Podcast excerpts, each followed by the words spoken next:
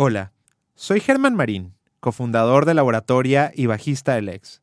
En este espacio conocerás las historias de personas y empresas latinoamericanas que con una mirada diferente y desafiando paradigmas se transforman para adaptarse a los retos de una economía cada vez más digital. Bienvenidas y bienvenidos.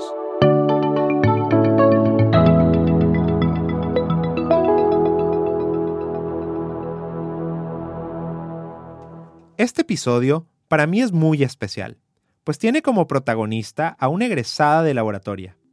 Y digo que es de especial no solo por eso, sino porque se trata de una mujer increíble, una persona con una impresionante capacidad de reinventarse que pocas veces he podido ver en mi vida.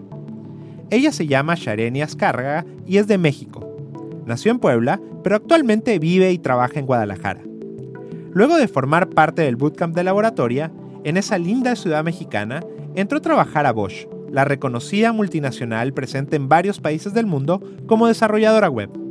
Sin embargo, para llegar hasta allí, Shareni debió pasar por diversas etapas académicas y profesionales, todas muy distintas, pero con un elemento siempre presente en ella, el autoaprendizaje, ese maravilloso valor que le ha permitido descubrir, explorar y crecer como persona y profesional. Empecemos a descubrir su historia. Ok, uh, pues yo nací en Puebla. Puebla es una ciudad que está más o menos como a tres horas de Ciudad de México. Eh, de Ciudad de México. Eh, mi familia tiene como una revoltura de todo. Eh, mi papá, él trabajaba por su cuenta y mi mamá era una empleada de un banco. Eh, la mayoría de mi familia, de hecho, se dedicaba a cosas relacionadas con banco o con finanza. Entonces, eh, iba un poco más cargado hacia, hacia ese lado, ¿no? Tengo un hermano, tengo un hermano mayor. Él es cuatro años mayor que yo. Eh, al principio él estudió ingeniería en sistemas, pero ahora creo que se dedica a la administración de empresas. Entonces, es, eh, sí, creo que es una constante que todos eh, cambiemos y probemos cosas diferentes en algún punto. Pues creo que de hecho fui eh, un poco niña salvaje. Eh, disfrutaba mucho el correr, ensuciarme. Me gustaba, eh, por ejemplo, construir cosas. Eh, disfruto mucho los rompecabezas hasta la fecha, el, el armar como de estos pequeños robotcitos de, me- eh, creo que se llaman me- metal o algo así. Eh, me encantan eh, los cubos Rubik también. Entonces, eh, creo que fui una niña que estuvo como saltando de un interés a otro, pero siempre pues buscando el aprender cosas nuevas. Yo creo que esa sería la única constante. También aprender a tocar instrumentos diferentes. En, durante una época estudié música, sé tocar como diez instrumentos diferentes, entonces también eso te dice un poquito que no me, no me quedé nada más con uno. Y pues sí, como que siempre estuve intentando cosas. Desde niña, Shareni tuvo esa curiosidad propia de quienes disfrutan de aprender nuevas cosas. Sus gustos y actividades y su inclinación artística sorprendían a su familia por esos años. Cuando recuerda aquel tiempo, Shareni se define a ella misma como la rara de la familia.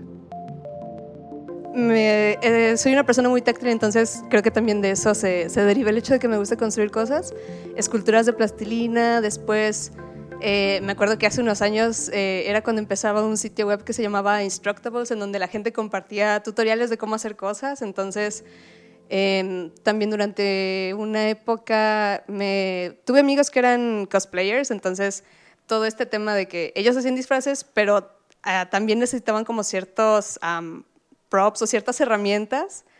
Eh, a mí me encantaba la parte de construir estas herramientas. Creo que, creo que esos serían los, los momentos clave.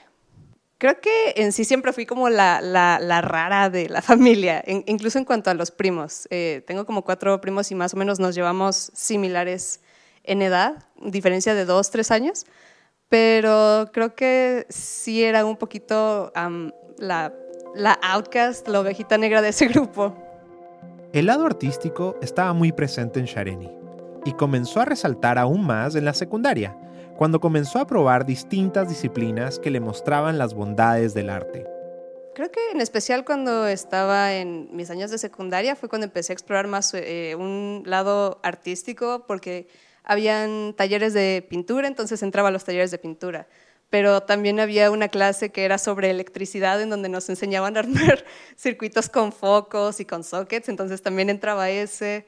Eh, habían también eh, talleres de música, entonces entraba ese también.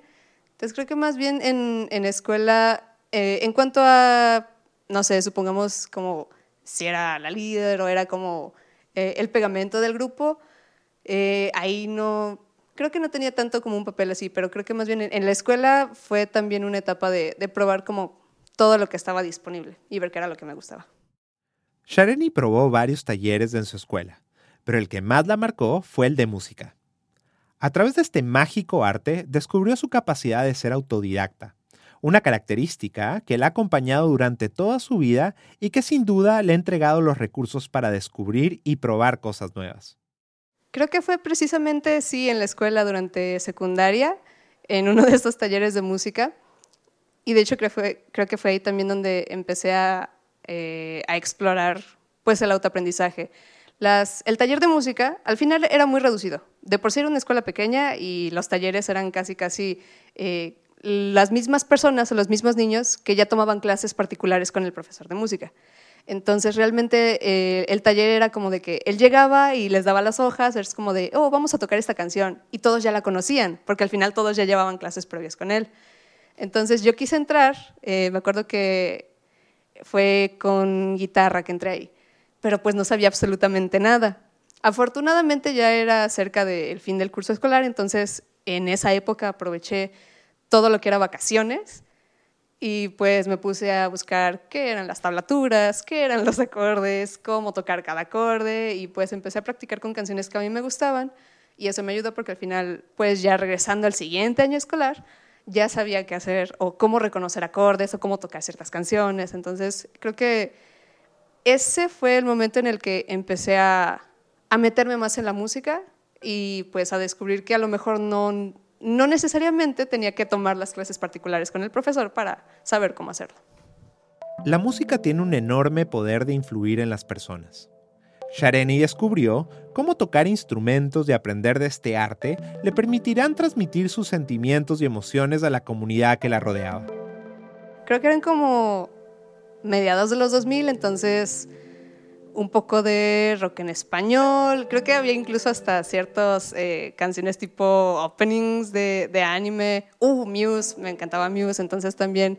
Eh, a partir de, de esas canciones descubrí que lo que hacías en la guitarra era muy similar, era casi idéntico a lo que se hace en bajo, entonces de ahí también aprendí a tocar bajo y eh, en especial esta banda Muse, que es británica, se presta muchísimo y es genial para tocar en bajo.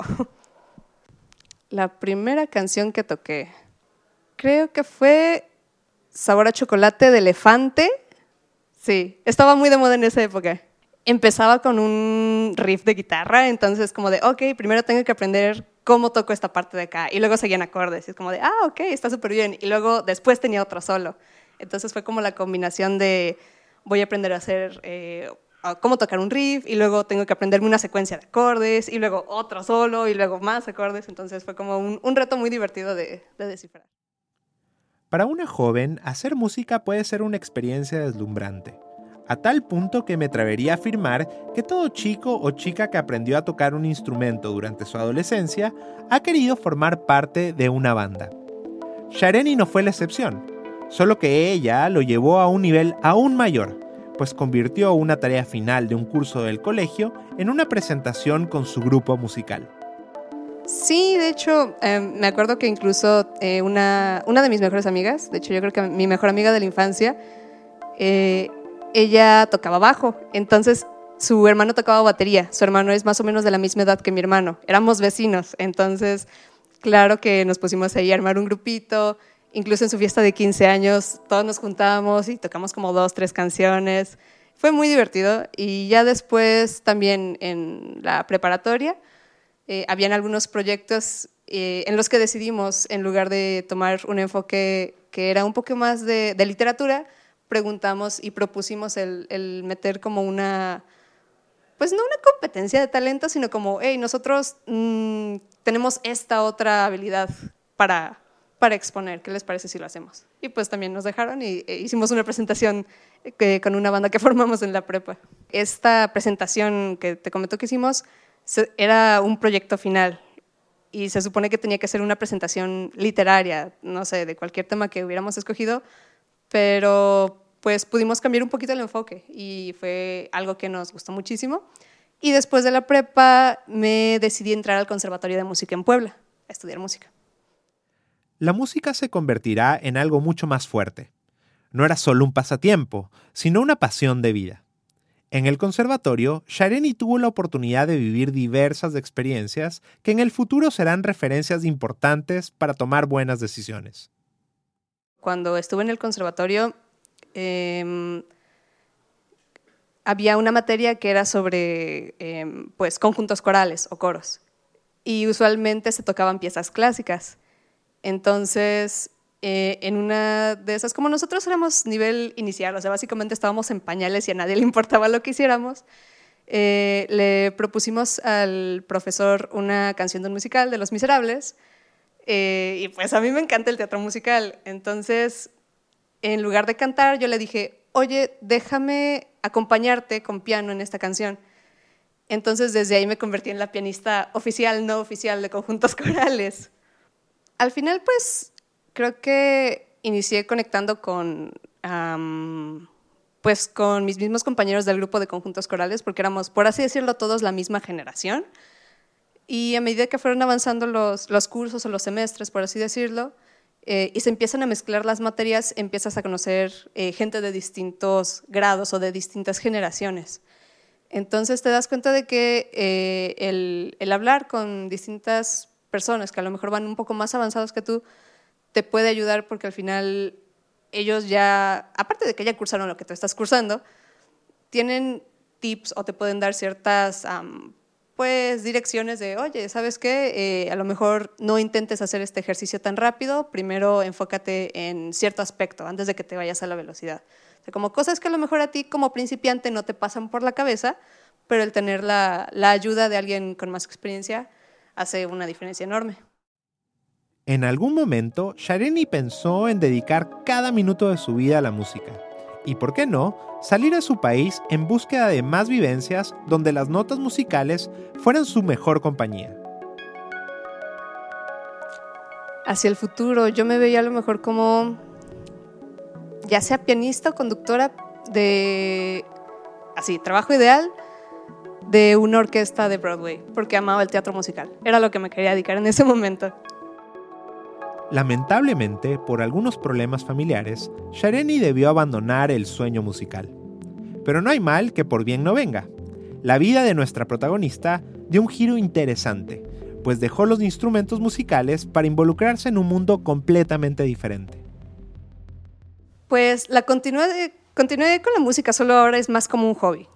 Y después de eso, eh, en el Inter, yo adopté un perro, bueno, casi en el final en donde estaba estudiando música y antes de que pasara todo esto, yo adopté un perro y como en ese entonces todavía vivía con, con mi mamá en, en Puebla y mi mamá era muy um, obsesionada con la limpieza, me decía, quiero que parezca que en esta casa no hay perro, yo no quiero que hayan cosas rotas, yo no quiero que esté sucio, no quiero que hayan pelos, eh, no quiero que hayan ladridos.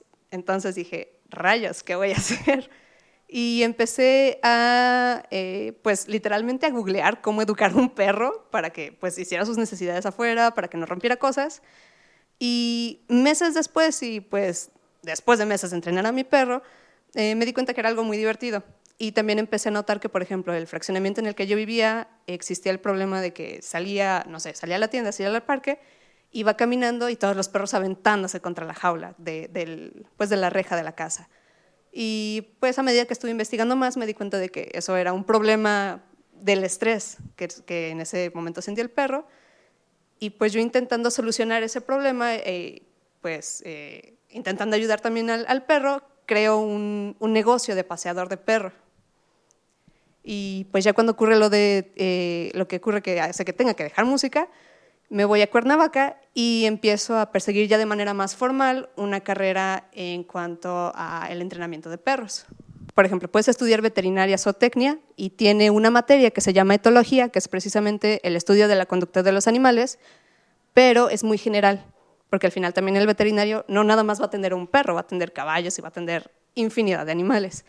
Eh, entonces, lo que yo hice fue pues, empezar a investigar con libros, eh, Incluso hice un, hice un diplomado de, en Coursera de la Universidad de, Universidad de Duke, precisamente de cognición canina, porque es un tema súper interesante, ya que empiezas a entenderlo. Y de ahí empecé a descubrir que ya habían muchas personas que habían investigado este tema y que tenían libros. Entonces empecé a buscar por donde hubiera la oportunidad de obtener estos libros para como formarme más. Ya instalada en Cuernavaca, el autoaprendizaje lleva a Shareni a una nueva experiencia. Después de investigar y aprender más sobre cómo entrenar a un perro, surgió una idea de negocio súper interesante que logró poner en marcha con ayuda de la mamá de su esposa. Bien, pues en Cuernavaca, con ayuda de mi suegra, mi suegra, la amo, eh, ella tenía un terreno y un día, pues, o sea, en ese entonces yo estaba desempleada y estaba yendo a terapia porque estaba como en un lugar muy, muy bajo y ella, yo creo que jugando a lo mejor, dijimos, oye, ¿sabes qué? Matías, Matías es mi perro, Matías se ve, se ve un poco inquieto porque no lo llevas al terreno a que corra. Y pues de ahí empezó, empezó a rodar la idea como de, ay, estaría padre si el terreno estuviera así, o si tuviera juguetes, o si tuviera como ciertas cosas como para que un perro lo disfrutara. Y al final esa idea se convirtió en un parque para perros en Cuernavaca que se llamó Doglimpo. Eh, al final en Cuernavaca, aunque suene muy extraño, tú no puedes llevar a tu perro a los parques. Aunque llegues con correa y con sus bolsas para desechos, no te permiten entrar, porque es todavía una ciudad, pues, un poquito no tan avanzada en cuanto a tenencia responsable, ¿no? Entonces, como de, pues, tu perro es como pues, cualquier animal, ¿no? ¿Cómo va a estar educado? ¿Cómo, cómo vas tú a recoger lo que hace, ¿no? ¿Cómo voy a saber yo que se va a portar bien? Entonces, esto lo hicimos al principio como una solución para, pues, para un problema propio, pero después una solución también para todas las personas de Cuernavaca que no podían llevar a sus perros al parque y que no podían salir con su perro a la calle porque Cuernavaca es una ciudad de calles muy empinadas de subidas y bajadas, así que caminas cien metros y ya te cansaste. Entonces, eh, nos fue muy bien ahí, solo que al final nos dimos cuenta que Cuernavaca es una ciudad muy pequeña y dependía mucho de Ciudad de México. Entonces, un fin de semana que no fuera puente o en temporada baja, supongamos, el negocio se iba a venir abajo. Entonces, pues ya decidimos eh, cerrar esa idea y venir a Guadalajara. Tras la experiencia en Cuernavaca, Shareni y su esposa deciden ir a Guadalajara para establecerse. En este punto de la conversación, se me ocurrió preguntarle cómo y en qué momento de su historia conoce a su esposa.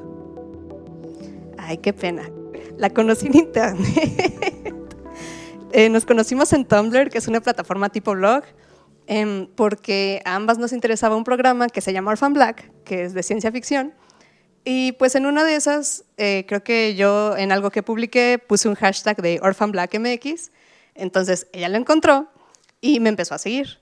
Y pues empezamos a platicar y todo eso y, o sea, esto duró como meses que estábamos platicando así sin saber nada. Y un día fue como de, oye, ¿y de dónde eres? Ah, de México. Ah, yo también soy de México. Y pues, o sea, todo este tiempo estábamos hablando en inglés porque al final es, es una plataforma más, eh, pues de Estados Unidos y, y Europa predominante. Eh, supimos que las dos éramos de México y ya empezamos a entablar una conversación más, pues más personal. Eh, ya después yo me enteré que ella estaba en eh, Querétaro y yo seguí en Puebla y ella tiene un hermano que es de mi edad. Entonces su hermano iba a iniciar la universidad en Puebla y en una de esas fue como, oye, mi hermano va a ir a Puebla pero todavía no tiene ni muebles ni nada, este, ¿tú sabes de dónde puedo conseguir? Y pues ya agarré y dije, ah, claro, mira, puedes ir a tal lugar o a tal lugar. Y si no te funciona, aquí está mi número. Y así nos conocimos en internet. En Guadalajara, Shareni debió hallar un trabajo que le permitiera comprar algo de tiempo hasta descubrir lo que quería hacer. En ese camino, entró a trabajar a un call center. Un trabajo duro y no muy ligado a sus intereses, pero al final, un espacio que, sin que se diera cuenta, será la base de un nuevo momento positivo en su vida. Eh, inicié trabajando en un call center, porque pues al final recuerdo que había incluso uno que te ponía como para aplicar en línea y dije, ah, pues vamos a probar suerte.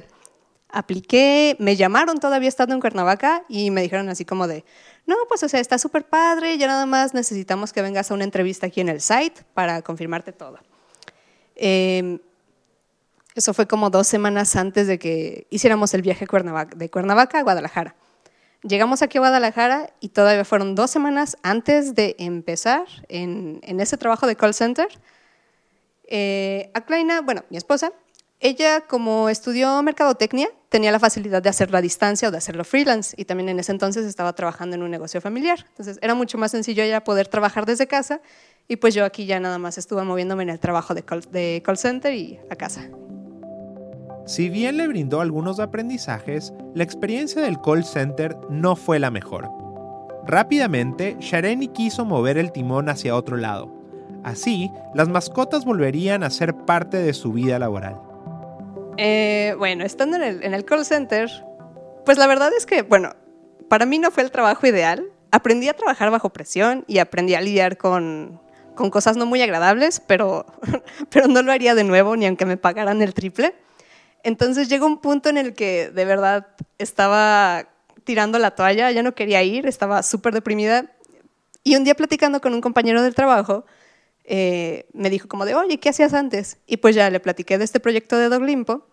Y él me dijo, ah, oye, ¿y por qué no vas a Petco? Ahí creo que también tienen entrenamiento de perros. Y yo así de que, ah, ay, pues no sabía. O sea, la verdad es que jamás me había como pasado por la idea y no tenía tiempo como para estar buscando otras opciones. Eh, llegué a mi punto de quiebre en ese trabajo, renuncié y apliqué para Petco, precisamente para entrenadora de perros. Quedé. Entonces yo, yo creo que tuve mucha suerte porque en ese entonces ya no tenía trabajo y estaba como apostándole a que sí iba a quedar ahí trabajando. Afortunadamente lo hice. Y regresé a trabajar a entrenar perros, pero ahora ya en una empresa eh, de autoservicio que tenía varias tiendas, por lo menos aquí en Guadalajara.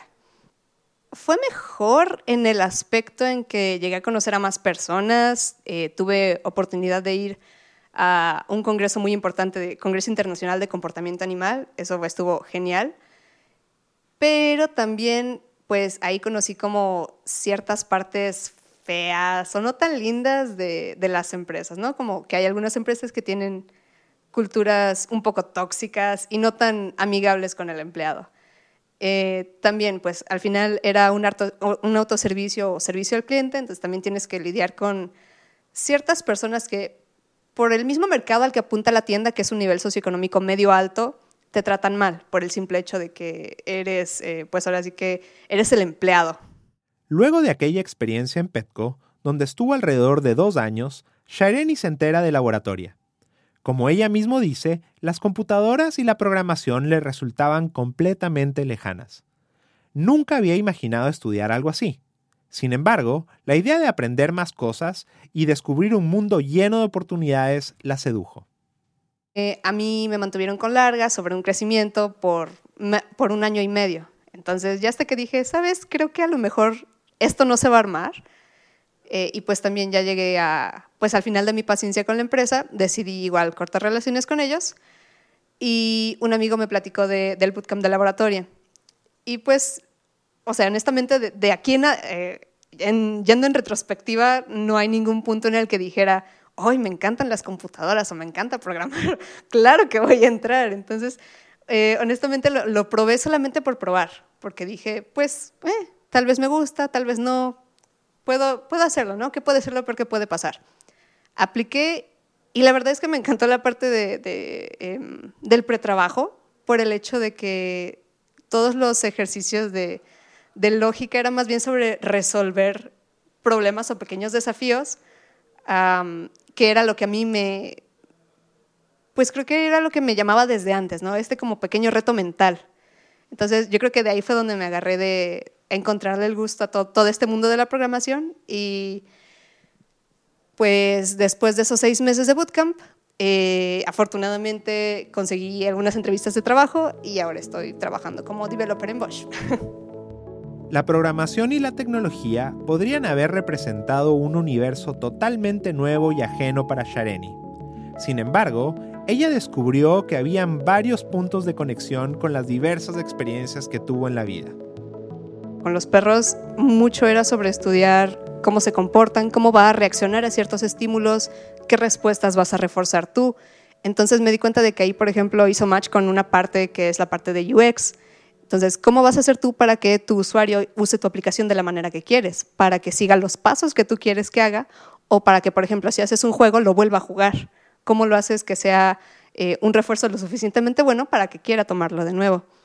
Eh, En cuanto a la música, creo que más bien era un tema de hacer un poco eh, malabares o armonía entre distintos elementos que a lo mejor no tienen tanto, eh, tanto peso o, o tanta estructura por sí solos, pero en conjunto se vuelven eh, todo, un, todo un complemento, toda una orquesta, en este caso pues toda una web, ¿no?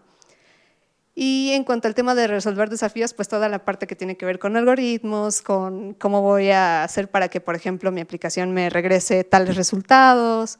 Eh, pues sí, creo que al final toca un poco base con, con las tres áreas que, que me estaban llamando la atención o que me llamaron la atención desde, desde que era pequeña.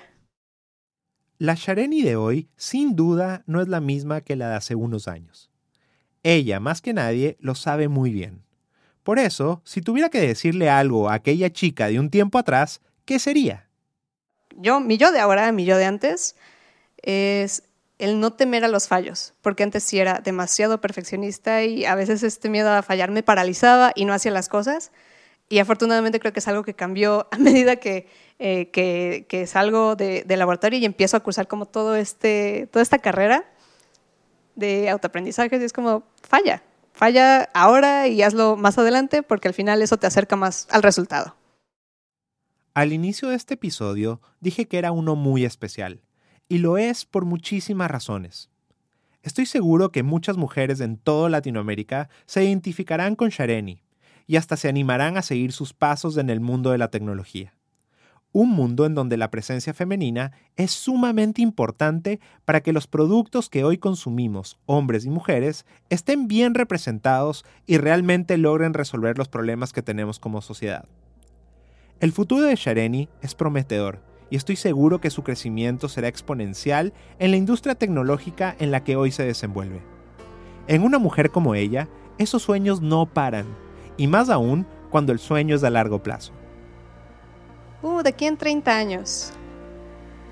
Mm, con un poco de suerte, con un par de aplicaciones precisamente enfocadas, a lo mejor no a la veterinaria, pero sí para eh, el management de, de negocios o de carteras de clientes, que es algo que los entrenadores de perros necesitan demasiado. Eh, a lo mejor con alguna aplicación relacionada a la música. Y sin duda a mí me gustaría enfocarme en especial en, en el área de eh, diseño de experiencia de usuario, precisamente por este match que hace con el estudio de la conducta, creo que es la que más me apasiona.